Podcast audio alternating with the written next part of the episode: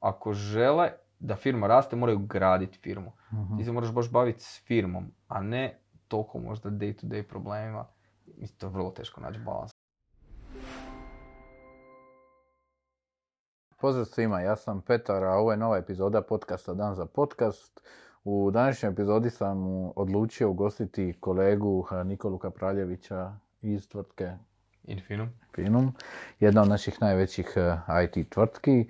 Pa evo, eh, u nastavku ću kolegu oslovljavati sa Niksa jer mi je jednostavnije tako ga i poznajem. Pa da, i svi ga tako zovu. Ta i svi ga tako zovu. Pa evo, ukratko predstavi se našoj publici. A, bok svima, ja sam Nikola Kapraljević, a, neki nik ono na netu mi je bio Niksa već 100 godina, tako da me a, dosta ekipe tako oslovljava. Trenutno sam CEO u Infinumu, a, krenuo sam davno, davno kao Android developer, a, kao iOS developer, a, Rails, svašta sam radio. I onda nekako kako je firma rasla, sam počeo voditi projekte, možda se više baviti prodajom, i jednostavno menadžirati ljude, tako da kroz neko vrijeme sam počeo biti CEO i mislim sam na toj poziciji bio 7-8 godina, tako nešto, uz, uz cara kao CEO i prije nekakvih, čini mi se, 2-3 mjeseca mislim da smo izašli s tim, a u biti da malo radimo, malo radimo rošadu na razini tih firmi koje imamo. Odlično. E, Infinum, kako je nastala firma u stvari? E, Kako je krenulo? Ti si bio od početka, nisi, taj dio nisam, Nisam, pohvatao. a, ja sam ti se pridružio, u biti šta, Tomislav i Mati su krenuli a, jedno pet godina ranije, rekao bi, Mhm. kad su upisivali faks. Ja sam u biti u Zagreb došao, mislim, svi smo došli u Zagreb na faks, na fair, i u biti smo dane provodili zajedno u ksetu.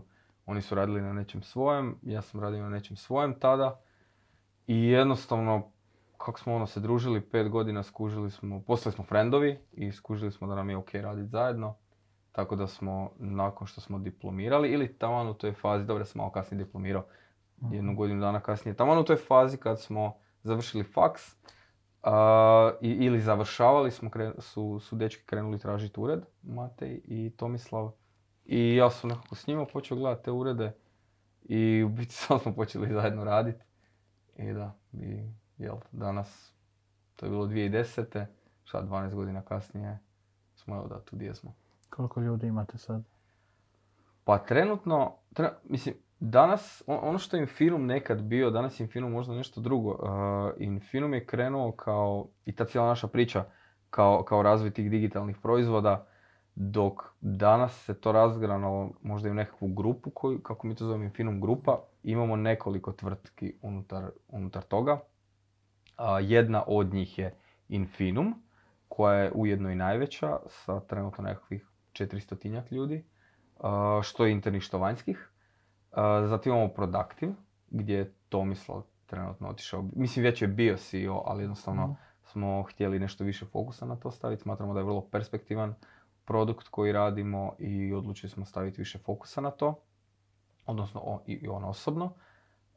Tamo imamo možda 40 ljudi, ali to je nekako, to je drugačiji biznis, to je SaaS biznis, tako da tamo ni ne trebamo možda za to skaliranje veliku količinu ljudi, uh, što je super. Nešto je možda u jednu ruku lakše, nije, toliko uh, intenzivno sa strane ljudi, ali opet ima naravno hrpu svojih nekih drugih izazova. Zatim imamo Porsche Digital, koji je joint venture između Porsche Digitala i Infinuma. A, to smo 50-50 ono, posto vlasnici i oni, su, on- oni u biti i mi zajedno investiramo nekakvih 10 milijuna eura u tom time frameu od 3 godine a, koliko je, koliko je ono posložena ta priča. Mhm. Naravno ide to dalje, samo više ovako postoje nekakvi ciljevi koje je potrebno ostvariti u, u, u prve tri godine s naše strane. I, i četvrta stvar koju imamo je Flavorific, a, to je u biti Culinary Content Creation Studio. Oni se bave fotografijom, ono, produciranjem recepata, recimo recepte za smutije, recepte za air fryer i tako različite, različite stvari rade u tom, u tom području, onda to fotkaju, rade video od toga i do- onako nešto potpuno drugačije onom što možda potpuno drugačije onom što smo mi navikli raditi. Ali neka prilika se otvorila i jednostavno smo se odlučili malo i, i, i zafrkalati s tim. Na kraju ispalo super. I, Kako ste došli do te ideje? To me zanima jer u stvari to mi je najmanje... Kako smo došli do te ideje? Pa mi smo ti radili, ja, mislim mi radimo još uvijek uh, dosta sa Philipsom. uh znači radimo za njih cijelu tu IoT platformu za domestic appliances, odnosno kućanske aparate koje povezujemo u nekakav cloud. Ko što svi danas veliki ti proizvođači imaju nekakvu svoju cloud, nekakvo cloud rješenje gdje se sve to integrira i možeš upravljati remote sa stvarima, sa uređajima, tako i Philips ima, odnosno ima rješenje koje smo mi u, suradnji s njima razvili. I, I onda se nekako tu kako smo razvijali možda taj, taj backend, mobile frontend, ono, svašta oko toga, pojavila potreba za, za contentom, jer jel, šta je bez contenta. I onda smo, jednostavno nismo imali vendora za to, ili, ili ne sjećam se točno, možda vendor je bio, uh, nije mogu možda isporučiti toliko koliko su oni htjeli. I dobili smo upit kao, možemo mi to možda nešto u Zagrebu ili ima neka firma da, da se bavi s tim. Pa kao nema, ali znamo mi neke ljude i onda su biti Tomislav i, i njegova žena Ana. Uh, ne znam točno po kojoj liniji upoznali ili poznavali već Kontina. Uh, te su Kontin i Ana nekako počeli se baviti s tim, skupili neku ekipicu uh i stvarno to super ide. Mislim, ide toliko super da nemam blage veze o tome. Uh, odnosno samo da, znam samo da ono kad vidite videe da izgledaju brutalno. I ima dvadesetak ljudi ako se ne varam sad tamo. Odlično, svaka čast, da. O tome sam najmanje znao. Ajde, da, ne, pa ja isto ti o tome najmanje znam. I to mi je super kad malo znamo o nečemu, znači da dobro ide, a nema nekih problema o kojima moramo pričati. Tako da, to je baš ono fora. E i osim toga, ti imamo Infinite Ventures, uh što je nekakav investment arm koji, koji, koji mi pokušavamo setapirati, gdje u biti investiramo u, u neke startupe ovdje lokalno. uh Mislim lokalno i, i, i globalno. Investirali smo u Rentlio nedavno, uh, dio smo P3 priče zajedno sa Rimac automobilima, i u Nauports. Koja priča si rekao si s Rimcem? Pa oni, oni samo sam, sam vozeći taksije. Aha, znači mi smo uh, u biti investirali u, u taj startup. Svaka čast. Oni kretali. To više taj dio nisam znao da... Pa u biti mi smo ono, ono znamo se sa Matom već dugo i kad su kretali Uh, mislim da sam nešto puno pričao o tom, ali mislim da mogu reći da u startu kad su oni kretali s tim, da smo trebali su partnera za ovaj tehnološki dio, uh-huh, uh-huh. dio priče, da to malo brže krene. I onda smo ga mi supportali u biti prvi godinu dana u tome i naravno su oni izgradili poslije in-house kompetencije, mm preselili to sve in-house. Top, top. I sad ono, grade, grade, grade svoj in-house tim već dugo. Vidio sam da ste u Gajša kada ste uh, Albert, jel tako? E pa u Circuit Mess je u biti Tomislav, ajmo reći, privatno investirao nešto prije nego što smo mi napravili, napravili taj Infinite Ventures. Uh-huh, uh-huh, dobro, zanimljivo. Ovaj, jel se planirate dalje širiti ili, ili ipak stati na tome i malo to učvrstiti stvar? A, pa, a, mislim, ovisi da, da, mislim, da, sad, a, ovisi o kojoj firmi pričamo. Mislim, sve te firme će u nared, mi postoji plan za njih za naredne mm dvije, tri godine, ono da se razvijaju i da rastu dalje, definitivno. A, mislim da smo to komentirali ono često po intervjuima. Ne, nemamo namjeru trenutno prodavati, uh ni ništa posebno od tih biznisa. Naravno uvijek je moguće da se dogodi. Mi slažemo uh, tu Infinum grupu i unutra pojedinačne te biznise uh, da, da je potencijalno moguće prodati pojedini od njih, uh, da su nezavisni jedan od drugog. to nam je ideja da jednostavno svaka ta tvrtka ima svoj management, da nismo mi u svemu involved, a da jednostavno biznisi ono budu uspješni. tako da mislim da će svi ti biznisi rast u narednom periodu. Neki, neki, neki brže, neki sporije, ali planiramo razvijati sve to dalje. Posebno recimo Infinum, gdje sam ja možda najviše involved, tu ćemo sigurno ozbiljno rasti u narednih 3 do 5 godina. Tu imam dosta pitanja za tebe, ali još me samo nešto zanima za Porsche Digital. mm U stvari, što vi tu točno radite?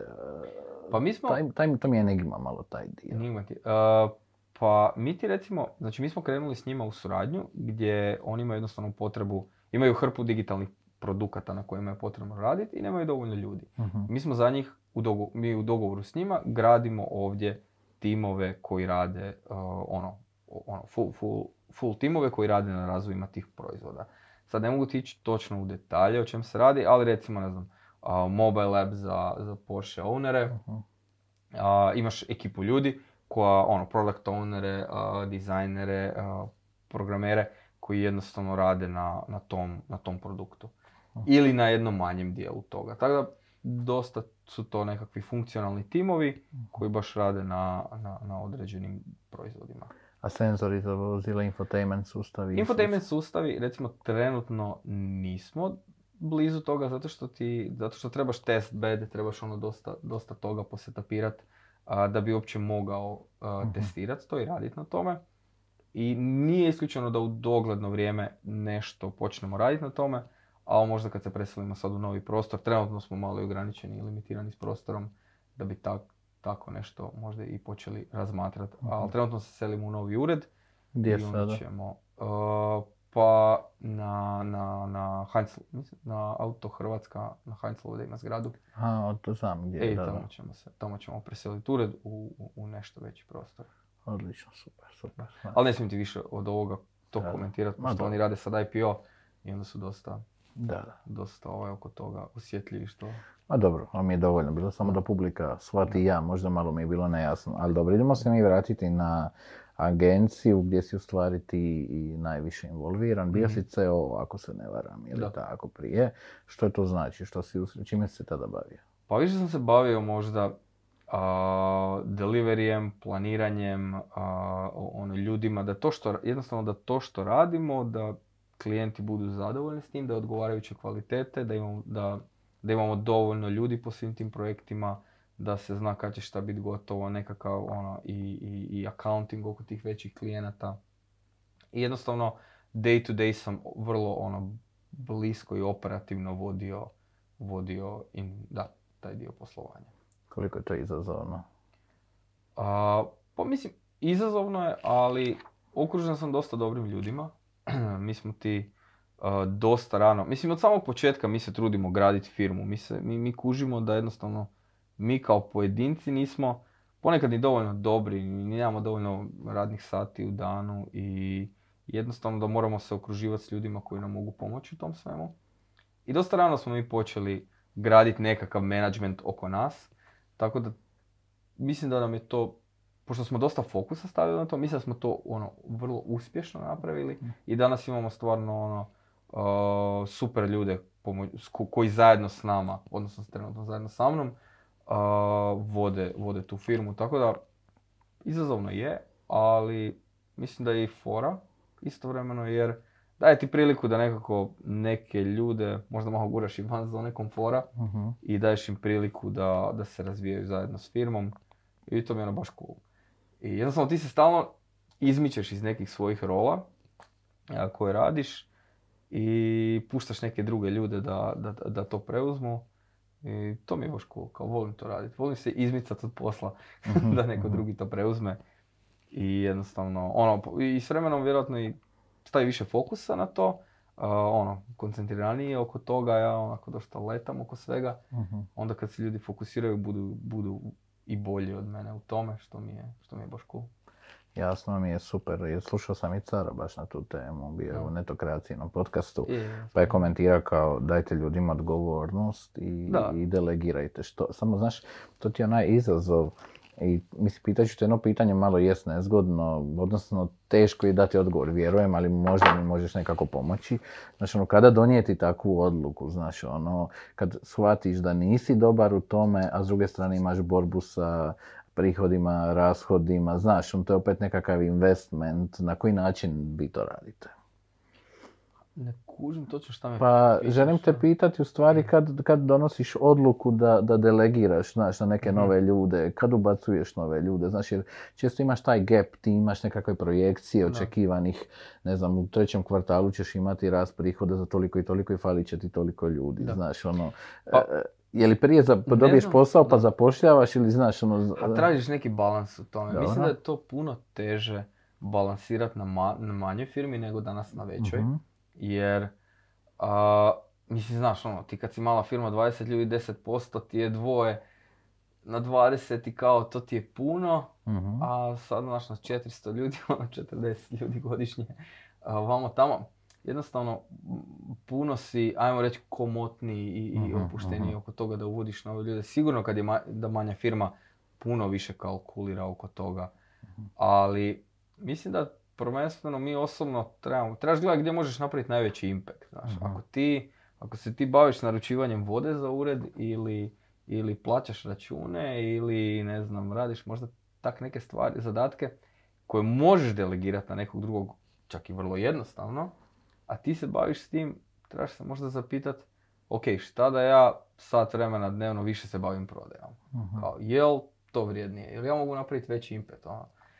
I, I mislim da je to, da si to vrlo često a, vlasnici malih, mislim malih, vlasnici neki, firmi koje, koji, koji su u toj nekoj fazi ono 20 do 30 ljudi i to je vrlo teško probiti tu granicu jer moraš moraš se fokusirati na to da, da firma raste, moraš u biti naći više posla da bi firma rasla, a istovremeno te ono zatrpava, znači samo po tebi padaju ovako od neki problemi, znaš, ovo, ono, hrpa tog, mislim, znaš sam, hrpa, hrpa toga pada po tebi i onda mislim da vrlo često ljudi ostanu zarobljeni u tom, u toj borbi da, da se oslobode a, tih day to day a, nekakvih problemčića koji su u jednu ruku ono jednostavni, ali ti uzimaju puno vremena. Jednostavno te zatrpaju i progutaju i onda stalno se boriš s tim. A bolje je da investiraš, da zaposliš nekog da se bavi s tim, a da ti jednostavno svoj fokus staviš tamo gdje možeš napraviti veći impact, jer, jer za to ne možeš zaposliti nekog. Mislim, možeš, ali nemaš Mhm. para kad si mala da, firma. da, da. Kao, možeš ti zaposliti dobrog bizdeva, moraš puno platiti. A ti si, mislim, a i ti si istovremeno vjerojatno bolji bizdev od te osobe, bar u ovom trenutku. Mhm. Bolje poznaješ firmu, bolje poznaješ to što radite, bolje to možeš prezentirati. I onda mislim da se tu vrlo često ljudi nekako zapetljaju kao između toga gdje mogu staviti najveći impact i toga da rade sve, znaš, da, da Mhm. sve znaju. Jer teško se, teško se i oslobodi toga vlasnicima, odnosno direktorima tako manjih firmi, da skuže da jednostavno ako žele da firma raste, moraju graditi firmu. Mhm. Ti se moraš baš baviti s firmom, a ne toliko možda day to day problemima. Mislim, to je vrlo teško naći balans Da, u da. tome. Kažu raditi na biznisu, a ne u E, biznisu. to. To sam čitao u jednoj knjizi da dijele taskove na 10 dolara, 100 dolara i 1000 dolara. Samo opet, znaš, treba netko odraditi i ove od 10. Slažem Da, samo je, to je to što si rekao, taj balans. Da, Da, to je tu trebaš naći balans i možda nekad biti hrabriji. A, pogotovo u tržištu kad, mislim, ono, IT industrija, znaš, ono, raste već, ne znam, 20 godina, 30 godina. I ono, uzlazna putanja, ok, bio je tamo neki hiccup, ono, u nekom trenutku, ali i dalje stalno ima posla, tako da mislim da samo treba, treba se fokusirati na, na, na ove ozbiljne zadatke. Odlično, Ti su i odlično. teži. Vrlo često i ljudi, znaš, ono kao, puno je teže to raditi, puno je lakše se baviti tim jer ima vode, jer su plaćeni računi. Tako da te i podsvjesno to vuče ono u tom smjeru. Ali jednostavno to trebaš Da. otkantati i baviti se teškim problemima. Jer puno je teže prodat nešto. Je, je. Pa znam, ja polazim od sebe. Sad kad sam morao ići u London, išao sam nakon korone, nakon, Da. konačno, jel, išao sam u London, to mi je bila takva muka. Je, ne. Sjest u taj avion. Ma ne, za, Da. va- bacate van zone komfora sve. I Da. onda je to baš, teško je. Je. Teško je to. A sad sam bio pred dva tjedna isto u New Yorku i imao sam hrpu gore nekakvih sastanaka, ali znaš, ono, taj korak da se dok se pokreneš je jako, jako je. Je, pa da, Lakše je biti u redu mailovi, Da, lagano teretana doma, da, znaš, i to sve. i osjećaš se safe, a tamo kad Je, dođeš. Znaš, još ono, mislim sve to na Instagramu super izgleda, ali ja dođem tamo, ustajem ono u pet ujutro, malo ranije, jer mi od pet, tu je kod njih 11, tamo su najjači, ono, rokaju. Uh, Slack gori jer već kasniš ono 4-5 sati za njima. I onda od 5 do 10 imaš sastanke sa, sa lokalnom ekipom, sa Zagrebom, odnosno sa Europom. Uh, da bi u 10 već odradio, ono, ne znam, 5 sati, mozak ti je kaša jer si, jer si samo Da, da, da. Uh, I onda da imaš neke sastanke tamo, u onoj vremenskoj zoni i sad kad već tamo ono si doputovao, plaćaš taj, ono, plaćaš taj put, ono ne znam koliko, onda najveće se trudiš da s nekim se nađeš, da networkaš. Da. Uh, onda pet sati piješ i jedeš. ono, E, i još onda kao, ha, moraš da, da. malo nekad i piti i jesti, se s ljudima, ako da. misliš graditi neki network. I onda ujutro opet u pet, baš me to ono, nakon dva, tri tjedna baš budem ono, Da. baš mi bude. Ja sam bio sad ovaj put sedam, ja sam bio zadnji put 2019. mjesec dana i to me zgazilo. Je. E, I sad sam bio sedam dana, ali opet mi je trebalo sedam dana da se vratim u nekakvu normalnu... Pa da, da, ono. malo se to izbije iz cipela. Je, je, je, malo je ritam, da, da, super. I koliko često si ti na putovanjima van? Gle, sad ovo što je, kako je bila korona, nismo, ni, ni- nismo išli, ali sad se trudim.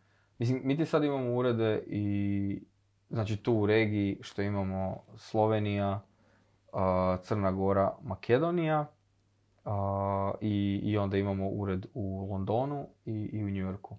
Tako da trudim se ono da posjetim sve urede, jer mora- moraš jednostavno biti nekad i tamo malo prisutan da ljudi razumiju da, da ti je bitno, jer inače, ko što si rekao, kuckaš tu za stolom, nije, nije, nije to ta poruka. Jednostavno želiš biti prisutan, a, tako da ljudi vide da jednostavno i, i ti na taj način, način projeciraš da ti je stalo do toga, što i je, ali jednostavno nekad te vrijeme odnese, odnese jednostavno i ne uspiješ sve obići.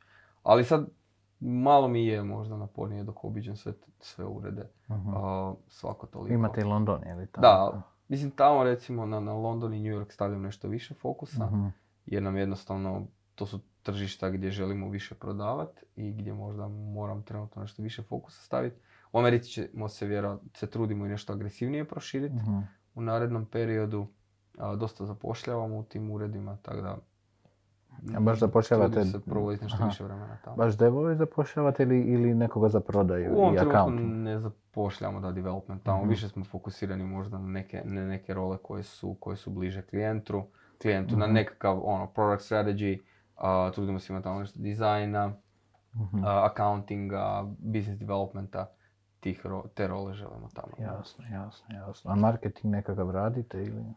Pa, ma- marketing tim imamo ovdje u Zagrebu Mhm. i on centralno handla sve lokacije. Mhm. Uh, jednostavno ono, ono gura, gura te planove po svim državama. Mhm. Uh, nije isključeno da ćemo možda nešto, nešto ljudi uzeti u tom području i, i, i na tim zapadnim tržištima. U ovom trenutku ne mogu reći da nešto aktivno razmišljamo o tome. Mhm. Nije mi, kao, ono, nije mi nemoguće da ćemo početi razmišljati u tom smjeru. Sigurno bi nam dobro došlo. a, nešto možda insajta u, u, u marketing na, ta- na tim tržištima, Mhm. znači lokalnog. Ali, kažem, za sad, smo, za sad to handlamo ovako. Jasno, super, super, super. Dobro, znači pretpostavljam da imate i dosta preporuka već na tim tržištima. Do- mislim, k- kako dobivate klijente? Je to inbound marketing? Pa Je li to kombina- uglavnom je to najviše posla inbound. Da, jednostavno u toj, u toj djelatnosti u kojoj smo i mi, pretpostavljam da je slično i kod Mhm. vas, najviše toga upravo dolazi preko preporuka. I zato je bitno da, da dobro servisiramo klijente, da dobro ono, surađujemo s njima, jer to nas jednostavno gura u nove projekte. Da, ajde kad smo već kod New Yorka, ne znam jesi ti to primijetio, ali sam baš razgovarao sa ekipom tamo i čuo sam da je dosta freelancera tamo. U stvari su freelanceri puno zastupljeniji nego što je to slučaj s agencijama. Jeli. Baš sam dobio takav Da. feedback nekakav, sam možda griješim. Pa slažem se. Mi, mi Da. smo u nekom trenutku, rad, mislim mi radimo aktivno neke analize tržišta tamo i gledamo baš, baš landscape kako izgleda.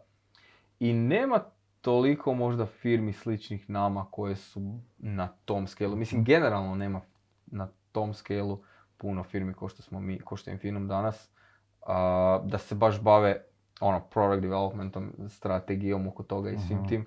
Uglavnom se radi više o team augmentation, koji je realno puno lakši za radit, rekao bih. Mislim, puno ga je lakše skalirati. Nije nužno Mhm. puno lakše za radit, to, to je možda sad understatement, ali puno ga je lakše skalirati i brže se može rasti. Mhm. Recimo, ovo što mi radimo, puno je teže to skalirati sporije ide. Mhm. Tako da te neke stope od 30-ak, čet- ono, tri- 40-ak posto godišnje mi se čine da su realnije možda u ovom segmentu. Dok ako radiš ovo team augmentation, onda možeš rast 100% Mhm. ono, godišnje i to.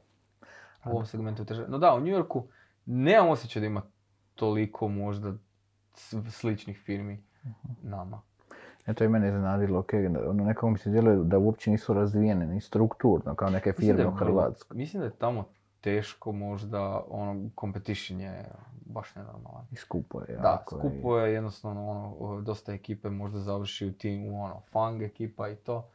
A, tako da, mislim da je baš teško tamo. O, mislim i, i mi vidimo iz prve ruke da je vrlo Mhm. teško hajrat tamo. Da, da. Pa dobro, eto, zato smo mi tu da probamo i nešto napraviti. Da. Jer ono, primijetio sam da dosta cijene i naše radi, barem ovo što smo mi radili, vjerujem da je kod vas, da su jako iznenađeni sa supportom, opet dobiju za nekakvu pristupačniju cijenu, a dobiju kvalitetu koja je čak nekada i bolja. Pa je, je. Mislim da kvaliteta koju mogu dobiti u Europi, ono, stvarno, stvarno super. A, tamo je čak isto, mislim, opet tamo se vraćamo na tu konkurenciju, jednostavno puno je, puno je veća konkurencija i mislim da je jako teško doći do talenta. Tako da mi smo možda tu u nešto boljoj situaciji jer nemamo toliko tih ogromnih igrača koji su Mhm. nam konkurenti. Neka tako i ostane. Pa neće, ali ja sam, mislim, e, korona ti je to riješila. Da, Svi su počeli zapošljavati remote, tako da se zato i taj porast plaća i sve a, u zadnje vrijeme. Jednostavno tržište se nivelira, ali to je ok, kao. Mhm. ljudi zarade više para, a, mi prodamo u konačnici skuplje to i nekako se to sve balansira, tako da mislim da je to dobro. super. Pa da. Da, e, agencija. Čime se agencija točno bavi? Znaš, ono, se- vjerujem da je ljudima vani abstraktno, netko misli da se bavite s webom, neko e-commerceom, netko startupima. Što je vama sada core? Kakve vi projekte generalno radite u agenciji? Pa, sve što si nabrao kao, imamo mi ono, ono Mhm. u, u svemu tome smo mi u nekoj mjeri prisutni, ali ono što čemu težimo i, i, i klijenti kakve tražimo, su jednostavno nekakvi brendovi koji zajedno s nama mogu prolaziti kroz svoju digitalnu transformaciju i kojima mi možemo pomoći na tom putu da, da njihov digital presence bude ono baš top notch. Da, da, da li da, oko- jednostavno da sve kanale kojima oni žele ići uh, prema toj digitalnoj publici, da, da im budu ono na, na, na ozbiljnoj razini. I tu se mi trudimo pronaći tvrtke s kojima možemo partnerirati i to jednostavno raditi kroz neki duži vremenski period. Ni, male projekte, ono, 3 do 6 mjeseci, to nama više i nije, nije Mhm, to. mhm. Jednostavno ne radimo takve stvari. Trudimo se a, naći suradnje gdje, gdje zajedno sa, sa tim klijentom možemo, možemo napraviti ozbiljan impact kroz narednih nekoliko godina. Znači Biti manje projekata. Da, nekako bi njihov možda ono extended a, taj, taj product department. Super. A neki klijenti, jel možete brojati, rekao si Philips si spomenuo, koji, za koje klijente još radite? Pa ne znam, ne- neki od, od klijenta, recimo tu dosta lokalno imamo možda tog finteha, Mhm. a, radimo sa HPB, sa Erste, a, sa RBA, a, zatim radimo, dosta radimo sa A1 i tu uglavnom radimo na njihovim a, mobilnim rješenjima, zajedno Mhm. s njima gradimo te produkte. A, dosta da radimo sa Philipsom, to nam je definitivno najveća suradnja koju imamo. A, radimo sa Signifyem, radimo sa na zapadu recimo imamo nekakve suradnje koje su sa KPMG-em u, u New Yorku, sa PwC-em. Oni dosta rade interno nekakvih produkata koje, koje rolloutaju prema možda svojoj postojećoj klijenteli i tu ih mi dosta suportamo u tim stvarima. Mhm. Tako da to su recimo neki od klijenata s kojima se... Dosta ra- radimo sa Disneyem, a, za, za onaj cruise line industry, što smo možda već znali spominjati prije, a, da smo prisutni.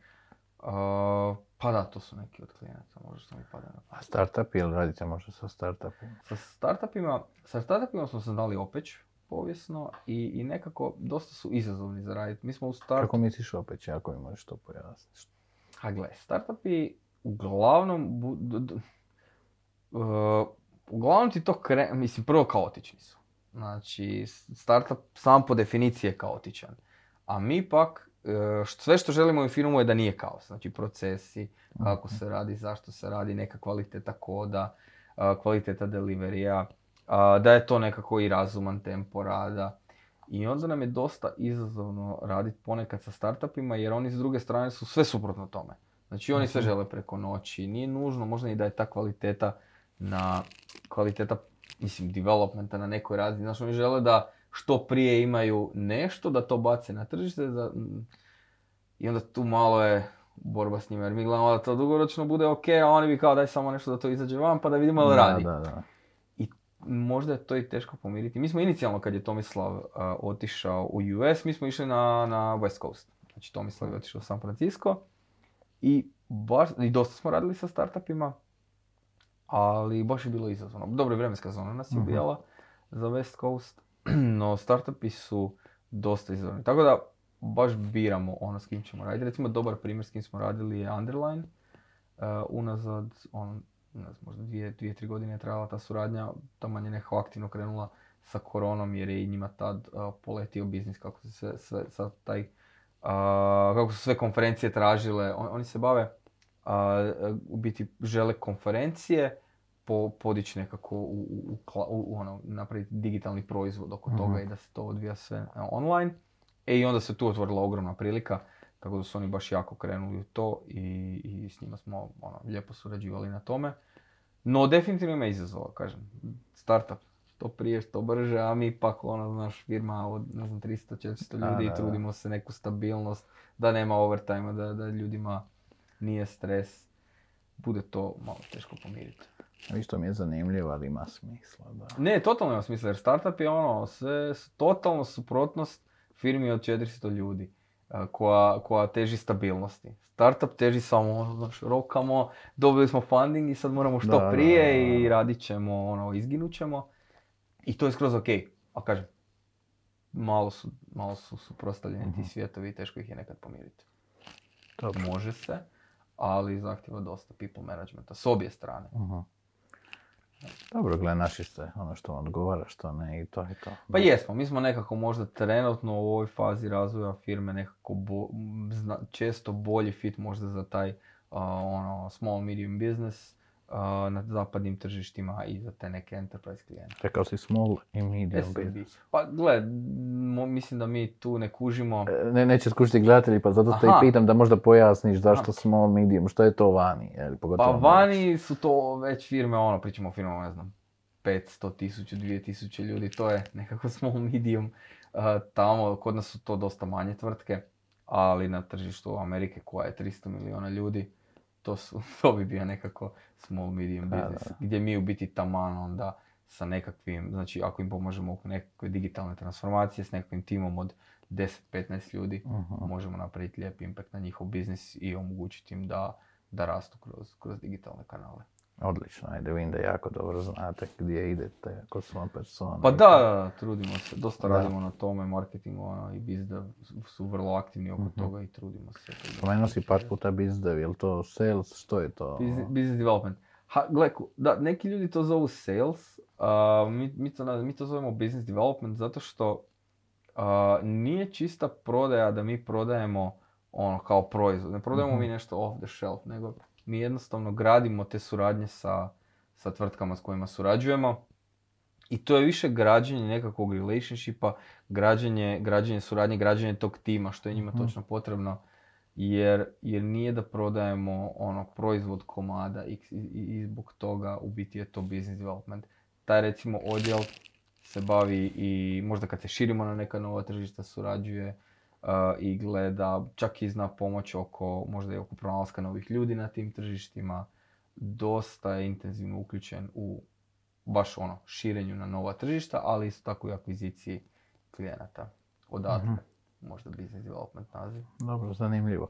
A već kad smo kod BizDeva, imate developere BizDev, kakva je struktura agencije sada? Imate nekakav sales, imate marketing, tko su ljudi, imate, o- imate Android koliko ja znam, jel tako, odjel iOS, ka- kako, kako, to, kako se strukturira? Pa imamo, znači mi imamo, kako da ti, odakle da ti krenem? Ok, znači imamo Od gore... direktora krenem. Da, aj krenut ću od direktora, kao ja, najbitnije osobe, jel tako, jasno. Zezam se. Ovaj, znači imamo CEO-a, koji sam ja, e i onda u biti imamo, imamo management trenutno. Znači prije smo to bili a, naš četvorica koji smo vlasnici, koji smo shareholderi, a, odnosno koji smo shareholderi tu tvrtke, krovne tvrtke u Hrvatskoj, ali i Tamara, managing directorica Mhm. u Sloveniji isto, suvlasnik e, u Sloveniji. Ali ajmo reći da smo naš četvorica nekako bili glavni i vodili smo svako, svako neki, neki sektor u firmi. Danas je to nešto više ljudi, a, mislim da deset, a, ako se ne varam točno. I u biti imamo mene kao, kao CEO-a, onda meni odgovaraju, meni reportaju Chief Delivery Officer, koji je zadužen za, za ono, sve što produciramo, sve što radimo, da bude na, na zadovoljavajućoj razini kvalitete, mhm. da se odradi u, u ok vremenskim rokovima. uh E onda on ispod sebe ima ljude koji se bave project managementom, ljude koji se bave planningom, znači da imamo dovoljno ljudi za sve te mhm, projekte. Zatim postoji Chief Client Officer, Josip, koji je zadužen za, više za accounting klijenata, znači da da se čuje s klijentima, da nekako uh, pazi da su zadovoljni s tim što se radi. I on je možda nekako, bar želimo da bude, možda mrvic, radi zajedno sa, sa chief delivery officerom, ali malo mu suprotstavljen. I on treba možda više zastupati interese klijenta i kužit klijenta, što mu smeta, što mu ne smeta. Znaš ono da nazove jednomjesečno uh, veće, veće klijente i mhm. pita, ej, sve ok, kak ti se čini da ide? Mhm. Pa meni se čini da nam možda malo sporije ide, kak se tebi to čini, jesi zadovoljan? I onda on brine više nekako da brani tu stranu klijenta. Mhm. Tako da su, oni donekle trebaju biti, da rade zajedno, ali donekle onako da ima su, uh, suprostavljenosti neke. Da, jer to u biti drajva zadovoljstvo klijenta, a i onda kvalitetu. Zatim imamo imamo business development koji mi isto reporta, imamo marketing, mislim to sad da ne idem uh, posebno u svaku od tih business developmenta. Velika je ljubav između marketinga i salesa, pretpostavljam. Uh, pa kao i svakoj firmi. da, da, da, da. Znaš kako to malo mora biti malo nekih, uh, jel da? Da, da, da. Ali, pa dobro, imaš mislim i, i, i business development opet gura, znaš da prodamo više, onda produkcija nešto želi, nešto ne želi, neke projekte. Tako da i tu moraš pomiriti uh, te interese. Ali kad to definiraš jasno na razini firme, onda, onda to čak i, uh čak i kad, kad definiraš gdje želiš da se ide, onda to nekako i lakše klapa uh između mi, tih timova. Marketing recimo kod nas je fokusiran na employer branding i na, na client acquisition, aha, client marketing. Da. Tako da, ajmo reći su to okosnice oko kojih se, se marketing uh, primarno fokusira. Zatim imamo da meni reporta dalje Infinum Alliance. Infinum Alliance je i Željko kao direktor toga je u biti program kroz koji mi uh, subcontractamo druge firme. Znači iz mm nekog pa, našeg partner networka, iz firmi s kojima surađujemo, mi imamo 40-ak, 50 ljudi koje u biti full time uh, kontraktamo i, iz tih firmi. To radimo iz razloga što ponekad ne možemo dovoljno brzo hajrat, uh možda ne možemo naći odgovarajući talent koji tražimo na, tu, na tržištima gdje smo prisutni, gdje zapošljavamo. a ponekad jednostavno želimo imati dio, dio ovaj, kapaciteta da, da je onako više možda kao fluidan. Da, da nije nužno na full time kontraktima, čisto ukoliko dođe do nekakvih poremećaja na tržištu da imamo određeni, određenu obranu od, od potencijalnih problema. Zanimljivo mi je ovo, da. Pa je, zato što, uh, znaš, mislim ono i kad se korona dogodila, ovo ono, zna to unijeti neke, neke, neke nestabilnosti u poslovanje i onda smo si mi zacrtali da u biti desetak posto želimo imati uh, nešto fleksibilnije. Variabilnije, misliš, da. Jednostavno želiš nešto prostora da možeš malo reagirati ako, ako dođe do, do problema. Jer i u biti na taj način ti štitiš uh, tvrtku. Da, da, to je ipak velik sustav i... Pa da, ono, da, da, vama poremeća ipak nešto, su ipak... Pa ja bih rekao da smo mi čak sa tom veličinom nešto i otporniji na poremećaje, uh zato što uh, dosta je naše poslovanje diversificirano, uh tako da dosta mi tu imamo. Recimo uh kad je došla korona i to baš smo skužili da smo ono, nismo izloženi u jednom sektoru previše, opet smo imali svašta, u svakakvim sektorima bili prisutni, tako da nas u konačnici to nije nešto pogodilo možda malo usporilo, ali, ali nije nas nešto značajno pogodilo na nekakvu stabilnost firme. E, znači, ono bio sam na, na marketingu, uh, Infirm Alliance, zatim imamo Infirm Academy, koji u biti ne reporta meni, to je, sad, to je sad kod Mateja, kod Chief Talent Officera, i kod Mateja su Human Resources, Infirm Academy i, i mislim da je to to.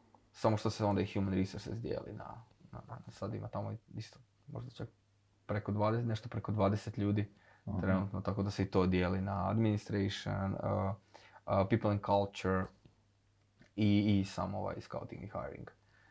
Uh, e, i osim toga, aj sad sam sigurno nekog zaboravio, ali mislim da ste... Produkcije, E, e, smo se dotaknuli produkcije. E, u e da, nismo se, dot- dotaknuli smo se Chief Delivery Officera, Vugeca, ali se nismo dotaknuli možda uh, Head of Engineering, Mhm, koji je u biti onda nadređen svim tehnološkim timovima. mhm. Uh, mi imamo u firmi, znači, tehnološke timove, ono, iOS, Android, uh, Flutter, uh, ne znam, diz- uh, i sad, b- b- backend, recimo nekakve backend tehnologije Mhm. koje radimo, uh, Java, .NET, Ruby on Rails. I sad imamo neku, ono, imamo još do tih tehnoloških timova kojima je u biti nadređen uh, svima, Head of Engineering, Mhm. odnosno VP of Engineering, a ispod njega imamo Head of Backend, Head of Frontend, uh, Head of Mobile, uh, sad ću zaboraviti, Head of Backend, Frontend, Mobile, ne mislim da je to, Head of .NET and R&D. Dobro, ne moraš Ima detalje. Da, Ono, uglavnom, samo da, da dobijem osjećaj, me zanima. ali da, recimo netko vodi i- engineering i onda ispod sebe ima tako po tim nekim, uh, uh, uh, tehno- ajmo reći, tehnologijama uh, složeno neke ljude pomoću kojih onda vodi tim lidove koji vode neke manje, manje grupe ljudi. Pitanje. I ok, brinu oko aha. njihovog razvoja, edukacije i Mhm. svega. Sad imaš tog heada e, Dobro. od nekog odjela. Head of- Da. Jel se ti kad moraš spuštati i rješavati probleme, znaš ono preko njega sa kolegama koji su njemu podređene kući ili je to baš odgovornost full full?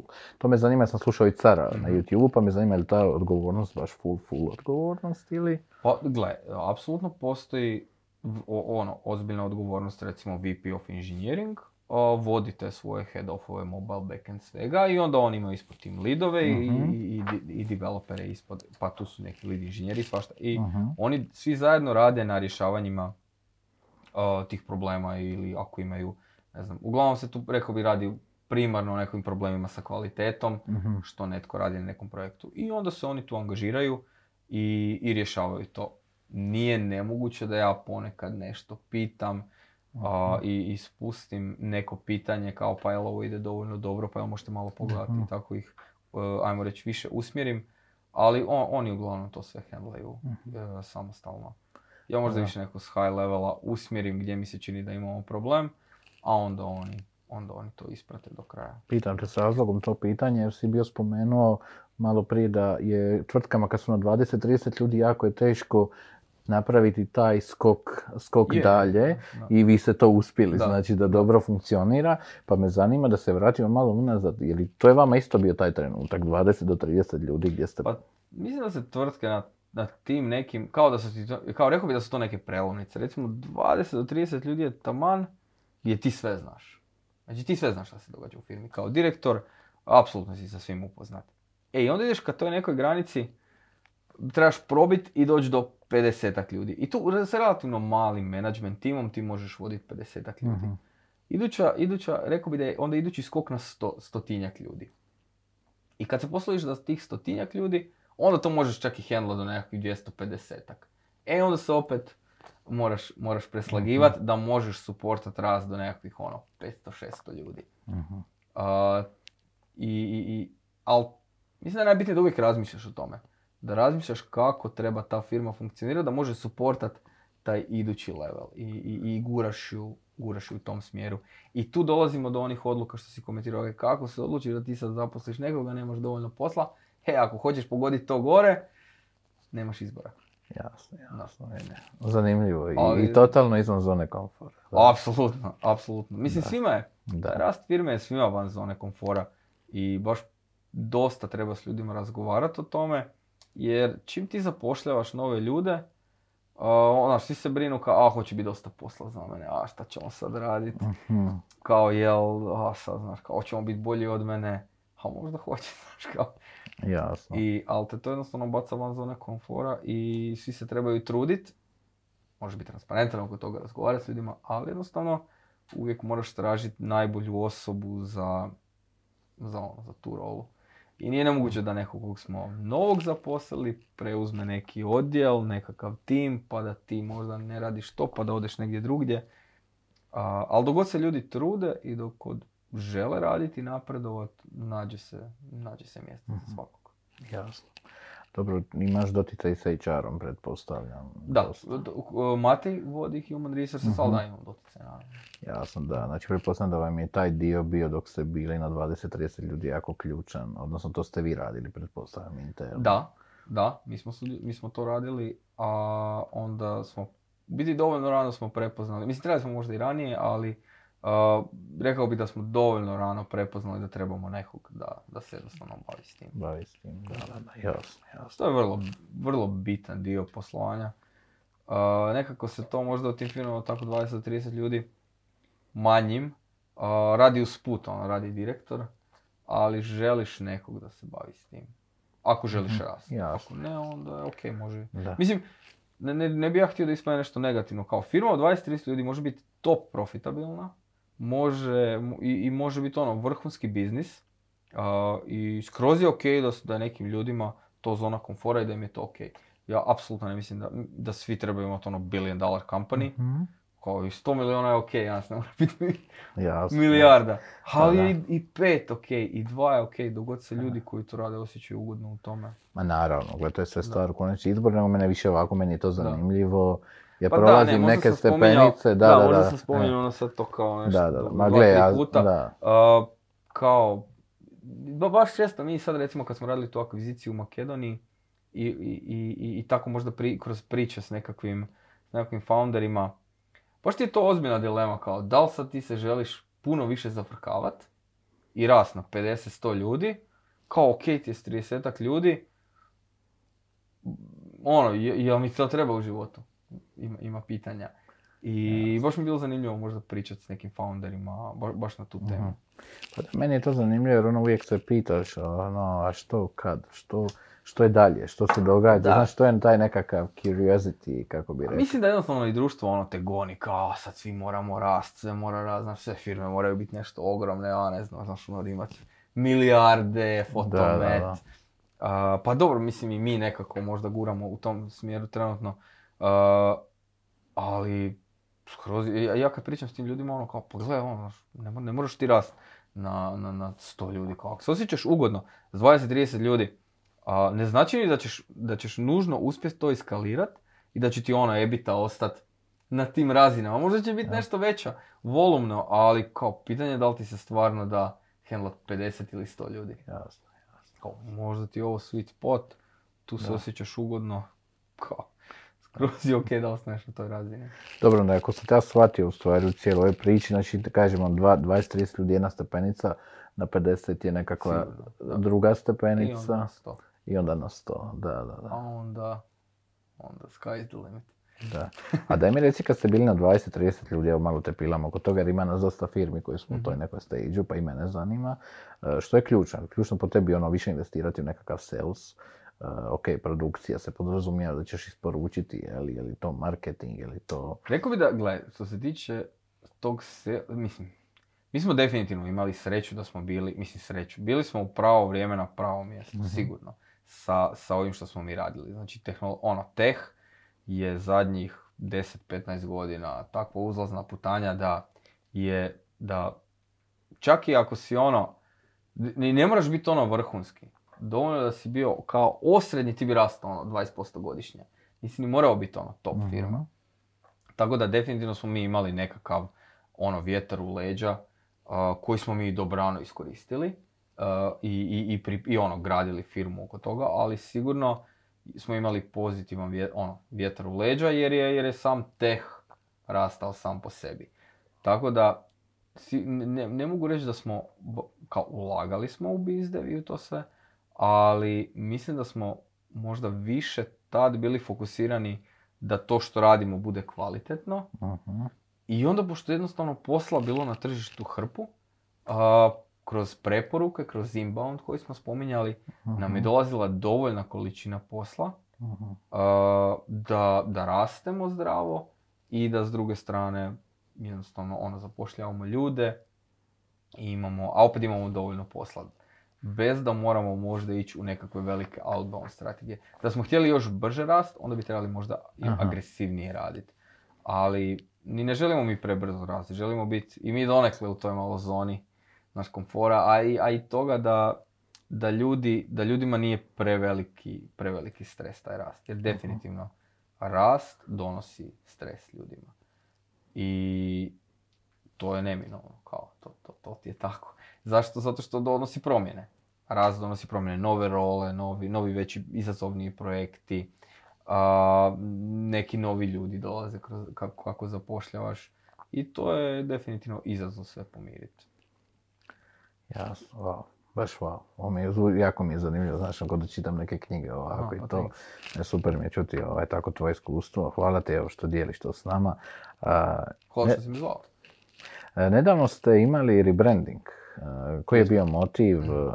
Je li to bio logičan slijed događaja s obzirom na reorganizaciju? Vjerujem da je dublje nešto unutra. Pa, brand koji mi imamo je tu uh, već posljednjih 17 godina.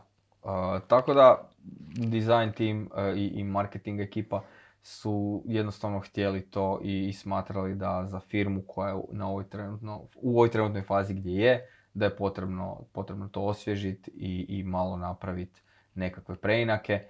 Uh, mi smo pa kao vlasnici dosta vezani ono, osobno i emotivno za, za onaj brand koji je bio, tako da nisu napravljene nekakve ogromne ono, korekcije, ali jednostavno smo se prilagodili tržištu ono, danas i, da, i, i, i upgradeali brand na način da nas suporta za narednih 500-600 ljudi. Odlično. Mislim, vidio sam branding, mi se jako sviđa, jako, ono, drugačiji osjeti se. Pa, nešto je ozbiljnije. Ozbiljnije da, mi djeluje. ozbiljnije. E, točno to što smo htjeli. Htjeli smo jednostavno malo izgledati ozbiljnije, uh, jer Gledaj, mi smo ono, ono, onaj branding je složio car mm-hmm. 2005. Znači, da, mislim da 2005, prije 17 mm-hmm. godina. I, I danas, danas on za firmu od 400 ljudi je trebao nešto malo ozbiljnije izgledat. I mislim da smo to, mislim da su ono to ekipa uh, iz, iz marketinga i, i design tima su fakat to lijepo napravili. Je, super izgleda. U sklopu toga da. smo napravili novi website. Da kažem, čisto sve da, da se pripremimo za taj rast koji ćemo imati uh, u narednim godinama. Jer uh planiramo ono, dosta se širiti, širit ćemo se tu u regiji, vjerojatno ćemo otvoriti još dva dodatne, dvije dodatne lokacije uh, u nekim državama tu uh u mhm. regiji. Aktivno ćemo zapošljavati na zapadu, uh naravno i svim tim uredima. Nije isključeno da napravimo još koju akviziciju. mi smo sa Makedonijom jednostavno htjeli bili smo si dobar fit i htjeli smo napraviti akviziciju, ali istovremeno smo i mi htjeli nešto naučiti u tom procesu, uh jer nije to u biti samo tako kupiti firmu. Nije to tako jednostavno. Pa teže u biti, mislim teže, kao ima puno moving parts i, i dosta je izazovno. Nismo možda ni mi kužili uh kad smo krenuli taj cijeli proces a, koliko je to, koliko treba tu biti pažljiv i, i, i paziti na neke stvari. Čak možda sama kupovina firme je više onako operativna stvar. Uh, nakon što si se dogovorio sa, sa drugom stranom, onda nakon tog due diligence-a, ono mi smo radili operativni, financijski, uh, pravni i, i tax radiš, kad, pogotovo kad radiš to u drugoj državi. uh I kad to sve nekako odradiš, to je možda više nekako operativno. Mi nismo imali pojma o tome, pa smo morali u tom procesu naučiti dosta. Ali taj dio se odradi ono gdje smo sigurno mogli nešto bolje stvari napraviti su na, toj, na, tom, na, toj, na području integracije. Uh-huh. Nakon, što smo, nakon što smo preuzeli firmu, no i to je izazovno, znaš. Ako radiš stvari prebrzo i mijenjaš, onda ih bacaš ono baš gro van zone uh komfora. I, I to generira određenu dozu nezadovoljstva. S druge strane, ako to radiš presporo, tu integraciju, onda ljudi možda imaju neka očekivanja, je šta će, kad će se promijeniti, u kom, u kom smjeru ćemo ići. I, i definitivno je tu ključ svega toga, ono, otvorena komunikacija uh, i ono, pu, u biti nikad ne možeš dovoljno, dovoljno komunicirati. Kad misliš da pretjeruješ, e onda si vjerojatno onako ok. Aha. Ali moraš imati osjećaj da jednostavno pretjeruješ sa svim tim da, bi, da bi to u biti, da bi to bilo ok. Tako da definitivno ima dosta izazova oko same integracije. Jednostavno ti ljudi rade u firmi, mislim mi u našem slučaju bar, mi smo akvizirali firmu od 30 ljudi, kad smo mi bili firma od možda 350 ljudi. Jednostavno stvari dosta, dosta drugačije, ko što ti možeš pretpostaviti. Ono, dosta drugačije funkcioniraju u firmi od 30 ljudi i od firmi od 300 ljudi ili 350. Kao, tu su procesi, tu su procedure, kak se šta radi, dok je ovdje ono, direktor sve znao i, Da. i sve mogu handlati, držati pod kontrolom. I onda je to malo teško te pomiriti, ta dva svijeta. Ali naravno može se, nije, nije nemoguće. Samo izazovno. Ajde, super, želim vam sve, puno sreće u daljnjim Pa da, akvizicijama nešto- i integracijama. Nešto ćemo da, raditi da. na tom području. Dobro, da, čitao sam bio u knjizi o Walt Disneyu baš uh, kako su akvizirali tada Pixar, to je bio, Jobs je bio vlasnik, pa baš su objašnjavali koliko je to, treba biti oprezan da ne uništiš uh, company da. culture uh, na jedan način toga, da baš da se to mora raditi na jedan specifičan način.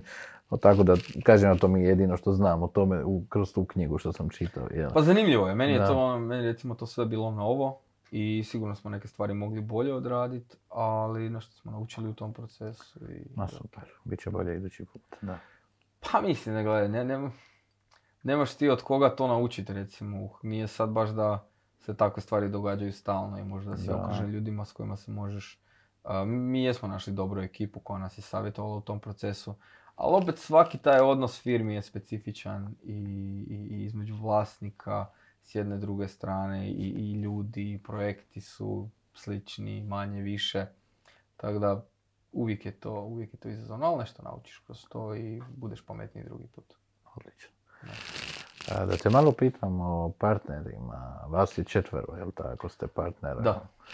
I koliko je to, mislim, koliko je to teško, znaš, koliko je to izazovno, ok, ja i Ilija smo tu partneri, imamo sada Tibora, znaš, ono, i što je ono, što je ono jako bitno za jedan partnerski odnos, ipak svi ste, ono, mislim, bar ja i sa strane, mi se čini da ste različiti, e, znaš, jesmo, ono, kao osobe, koliko god imate i zajednički interes, kako to hendlati, kako... Pa mislim da smo, mislim da smo ti ono kao, kao pojedinci, kao nekako osobe baš ono, svatko je u svoju stranu imamo osjećaj. Ali rekao bi da dijelimo neke te zajedničke vrijednosti i možda su nam to ono, starci doma ugradili. A, ono da su nas lijepo odgojili, rekao bih, svu četvoricu. Mhm. I mislim da smo uvijek nekako transparentni u tom odnosu. A, kažemo šta mislimo, poštujemo jedni druge, prijatelji smo. I onda, iako vrlo često se ta partnerstva onako, dosta, dosta je izazovno. ne? Zato te pitam. Ali da. evo, stvarno ne, ne mogu ono, ne mogu reći da smo se, da, da imam osjećaj da smo se ikad posvađali i da smo, ne- da ono oko neke odluke je bio ono neki bad blood ili nešto. Mhm. Ne znam točno zašto, ali uvijek nekako nađemo, nađemo nekakvu zajedničku odluku, čak i bez nešto pretjerano diskusije i i mislim da je bitno da ono, kad se donese neka odluka, svi se ono ponašaju kao to je to. Znači ja sam, na, možda sam i bio protiv, ali sam najsretniji s tom odlukom. Nema Mhm. onog nekog, znaš, zamjeranja.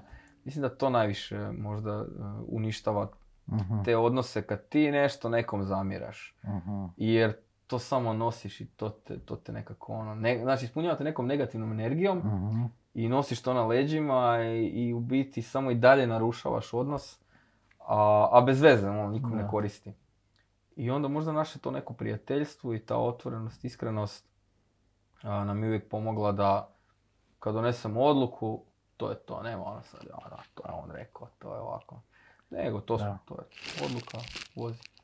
Dobro, ali velik ste sustav i svaki ima nekakve svoje obaveze. Se vidite često, imate nekakve mjesečne mitinge. A, pa mi ti, da, imali smo, dok, dok smo bili management Infinuma, imali bi ono management, a, mi smo to zvali management monthly, već godinama imamo nekakav cadence oko tih management sastanaka, dok, dok smo bili jel da, management Infinuma, gdje bi se nalazili neki petak u mjesecu, treći ili četvrti, nisam sad siguran, i onda bi sjeli po ono četiri sata, nekad je to znalo i duže trajati, kako kad, gdje bi u biti a, rješavali te neke a, teme za, za management. Naravno, nalazili bi se mi po potrebi a, češće, ali na toj razini nekako nam se to možda nakon što smo uhvatili kontinuitet pokazalo da je to ok. Mhm. Znaš da ono imaš svakih mjesec dana check-up na toj razini a, i onda ono svako, svako handla svoj dio posla. Danas u biti to imam sa, sa, menadž- sa novim managementom Infinuma, dok smo mi možda na- prešli na nekakvu shareholders razinu gdje Mhm. imamo isto mjesečno sastanak, ali to sad uključuje sve te firme, jel da i pričamo o svim Mhm, firmama. mhm. Konkretno ja i, i ostala trojica partnera. Super. tako je to organizirano. Odlično, ajde. Ovaj, želim vam još partnera i dugoročna partnerstvo i da to ide i dalje. Pa to da, sad se, da. mislim sad i se pojavljuje puno, puno nekakvog menadžmenta mimo nas i Mhm. to nam je i fora.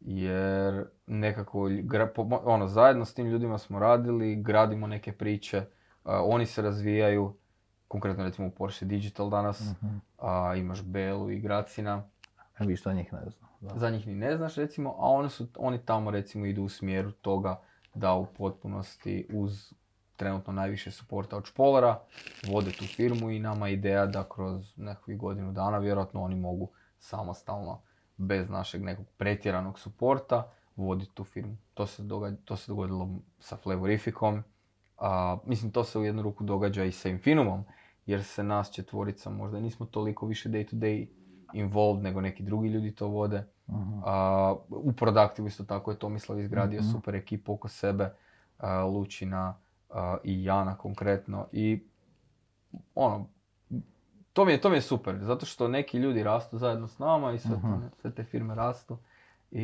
i fore. Onda je fora. Jednostavno pružamo priliku i, i, i nekim drugim ljudima koji nismo jel, samo mi, da imaju i koristi od toga što, što te tvrtke rastu. Partnerstvo. Kako nekom daš partnerstvo? Ono, ako iz nekakvog tvog iskustva, kako se odlučiš, ovo sad ste vaša tvorica i kažete, evo Petar postaje nama novi partner. Znaš, ka- kako to funkcionira? A, pa kad kažeš partner, misliš primarno da damo ti vlasnički Da, udio, da, tako, u da. tvrtci. A, recimo, mislim, mi sad dosta, dosta radimo, kako, kako recimo firma došla u ovu fazu, mi u biti radimo na tome da, da i u Infinumu a, sav taj management e, i ekipa koja, koja u biti aktivno vodi firmu, da, da dobije nekakve vlasničke udjele. Mhm.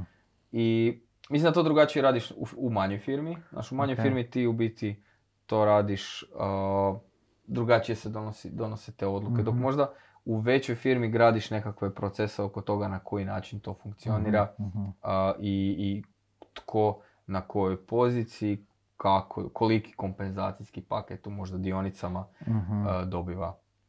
Mi smo to upravo sad posložili u Infinumu uh, za, za te voditeljske pozicije. Rekao bi, odnosno za voditeljske pozicije plus uh, za možda nekakve individual contributors koje mi Mhm. smatramo da, da doprinose i, ili su lead inženjeri ili nešto, a nisu nužno uh, vodite- voditeljska nekakva pozicija. Oni dobivaju pakete, uh, pakete dionica Mhm. u, u Infinumu koji im onda koriste u slučaju da dođe jel, do nekog liquidity eventa. A slična stvar se događa, i, odnosno već se dogodila u Productivu. Tako da, Da. aktivno radimo na tome da, ajmo reći, aj, kako ti kažeš, u partnerstvu uvedemo neke Mhm. nove ljude. A dobro prepoznate i po nekakvom većem angažmanu, po nekakvoj predanosti. Po Pa naravno, ali uh, to sve što si rekao, ali jednostavno to se prepozna već na razini kad nije nužno, ne da Mislim, mi definiramo kompenzacijski paket na razini firme, a onda oni time što preuzimaju uh, iOS team lead, uh, head of ovog, uh, director onog, jednostavno Mhm. kroz to, tu se negdje prepozna Mhm. njihov angažman, prepozna se potencijal uh, za vođenje ljudi ili Mhm. već ako su individual contributor doprinose možda u nekom tehnološkom timu nekako negdje. Znači to se tu prepozna, a onda je definirano kakva je kompenzacija za taj pojedini nivo. Jasno, jasno. Dobro. Planovi za budućnost? Planovi za budućnost? A, pa planovi su, mislim konkretno za, za sve firme da, da nastavimo ih razvijati, da rastu, ali konkretno za Infinum a, su planovi da se nastavimo širiti u regiji, a, da se nastavimo širiti na zapadu i akvizirati ono, akvizirati nove klijente tamo i no, otvarati nove suradnje. Planiramo napraviti u narednih 3 do 5 godina vjerojatno nekoliko akvizicija tu u regiji i nešto na zapadu kako bi u biti a, mogli pratiti te stope rasta koje smo si zacrtali za, za naredni period. A, planiramo se fo- još dodatno fokusirati možda na te strateške suradnje s klijentima, što sam komentirao ranije. Baš da ono imamo tako 15 ljudi a, a, koji, koji pomažu firmama da odrade svoju ono, digitalnu transformaciju. I I to je to, ono, world domination. Super, bravo. Ali imam još samo jedno pitanje, još samo ću te to pitati. Je dva, imam još jedno Može. privatno. Da. E, znači, spomenuo si e, zacrtane stope rasta. Hipotetski, vi ste rekli želimo rasti ovu godinu 20%. Što Mhm. to znači, kako doneseš tu odluku? A, pa gle, mi otprilike znamo s čim smo ono comfortable, koliko ljudi nam se može pridružiti u Infinum, da ne narušavamo kulturu. I, I mi smo nekako zaključili da nam je 30 posto rasta, što se u biti translatira u 30 posto rasta i u ljudima, jer, Mhm. naš, jer Infinum nije tako, Infinum skalira zajedno sa, sa količinom ljudi, ne Mhm. nužno sa, jel kao možda recimo produkti u koji može Mhm, se mhm. drugačije skalirati kao SaaS biznis. Znači Infinum da bi rastao mora jednostavno zapošljavati više ljudi. I mi se osjećamo comfortable sa 30% novih Mhm. ljudi, bar trenutno nam, je to, nam se Mhm. to čini ok. Uh, i, i, I ta stopa rasta. Evo smo si mi zacrtali da bi htjeli u narednom periodu rast, otprilike Mhm. tako. E sad, to je, to je organski, a onda ako se događaju akvizicije, onda to malo u biti povećava te brojke. Ali... Aha, ne, da, zanimalo me stvari to ne znači da ti kažeš salesu ili ekipi čujte morate na inbound generirati toliko i Mi toliko. li- definiramo, ne, mi, mi danas Mhm. na razini, na razini uh, salesa, business developmenta, mi imamo definirano uh, targete koje očekujemo da pojedini, pojedini uredi Mhm. uh, prodajni ostvare. Znači imamo definirano što želimo u US u narednih godinu dana napraviti Mhm. koji rezultat, imamo definirano za UK rezultat koji Mhm. očekujemo i imamo definirano za, biti Zagreb handla Europu, znači imamo za Mhm. Europu definirano što očekujemo da se proda u narednom periodu. Cool. Naravno, no s druge strane moraš osigurati dovoljnu količinu ljudi da ih, da ih podržiš u tome. Odlično. E, Pustimo sad malo posao, malo privatno. Kako, koliko ti je teško balansirati obitelj? Ako sam dobro shvatim, imaš dvoje, dvoje djece, ili tako? Da, da, imam dvoje klinaca, Niku četiri godine i Novu koji ima sad godinu i sitno. Pa nemam pojma, mislim teško, da teško je to balansirat, a, vjerojatno nikad nisi dovoljno doma, koliko god da si doma s klincima nisi dovoljno doma je, i, i obožavam biti s njima, obožavam proviti vrijeme s njima. Trudim se nekako vikendima da sam možda im više posvećen Mhm. i recimo unazad nekoliko godina stvarno ne radim više vikendom. Ono Mhm. možda nešto večernji sati, ono nešto sjednem pa Mhm. za laptopom odradim doma, ali uglavnom vikende nekako se trudim, trudim posvetiti njima. A, definitivno mi žena tu ono, mislim, nećemo se lagat kao to s klincima žena uvijek nekako padne više na njih i, i, i gro više to hendla. A, baka mi je tu u Zagrebu, Mhm. doselili smo iz Osijeka. A, bila je u Osijeku, ali jednostavno smo zaključili da bolje da bude u Zagrebu, pošto je bila tamo solo, tako da nam i, i ona pomaže. Mislim da je najbitnije možda kod toga da i to nekako gledaš kao projekt. Mislim, ja osobno to gledam kao projekt. I Da, onda da. si gledam koliko vremena provodim s njima, kako ulažem to vrijeme. Mislim da ljudi često možda posao puno ozbiljnije shvaćaju, a onda nekako to doma se događa. Aha. Znaš, ono, do- doma se događa, imaš klince, a to se događa. A mislim da treba dosta aktivno, kao treba aktivno menadžirati i taj projekt obitelji. Mhm. I ja to tako nekako gledam. Ono, zacrtam si, ok, Mhm. moramo otići na izlet, moramo ovo i onda ja se trudim organizirati da se stvari događaju. Vrlo često se doma prepustiš nekako tom flowu Mhm. i, i možda ono je samo dočekaš vikend pa kao sad opušteno, a nije opušteno. Kao, moramo, moramo kao voditi i menadžirati taj projekt doma i mislim, bar ja to tako osobno nekako shvaćam i Jasno. sebi racionaliziram. Onda budu bolje stvari. Dobro, ja nemam to iskustvo, još nemam djece, ali sam baš čitao u jednoj knjizi gdje poduzetnik je poznat i tako dalje. Čovjek je baš napisao stvari da on sve vodi kroz svoj kalendar jer on kaže, gle, ako mi nije u kalendaru taj izlet, to vrijeme, znaš, sa obitelj, jednostavno to, to što si ti rekao, dogodit će se, znaš, ono, i neće ići možda u smjeru. Pa da, ne treba prepustiti da se stvari, Da. ono, stvari da se događaju, ono kako, nego, da, ja isto, znaš, ja moram staviti u kalendar uh, kad Nika ima plivanje i, i volim ju odvesti na plivanje i to mi je fora, ali ja to imam u kalendaru kao blok i onda ja nju otfuram tamo, mi se zeznamo ono, ujutro u autu, otfuram ju, ona odradi trening, ja za to vrijeme radim na laptopu, Da, da, torte i to. A, a Sjedim i šljakam da, sat da. vremena, a onda opet provedem nešto vremena uh, nakon toga s njom, otfuram ju u vrtić. Mhm. I, ali kao, treba to baš ono aktivno menadžirati i, i reći ok, ovaj vikend ćemo ovo, tako da ne mogu, da ne može uletiti nešto drugo. Baš, baš to treba menadžirati. Odlično, ajde. Želim ti puno sreće sa menadžiranjem i firme i obitelji. Hvala ti na ovom inspirativnom podcastu. Ja sam naučio puno toga danas od tebe. Vjerujem da e, će i naša, i jest naša publika. Evo, hvala ti još jednom na vremenu i Hvala tebi na pozivu, nadam se da nije bilo dosadno. bilo je odlično. Još bi mogli pričati sat vremena, ali evo kolegica Ivona moramo je pustiti da ide Aj, kući. Samo work-life balance. Samo work-life balance. Da, e, draga publiko, e, ja sam Petar, a vi ste gledali i slušali novu epizodu podcasta Dan za podcast. Bok ekipa. Ukoliko vam se svidio ovaj sadržaj, pretplatite se na moj YouTube kanal kako bi dobivali informacije o svim budućim epizodama koje ću objavljivati.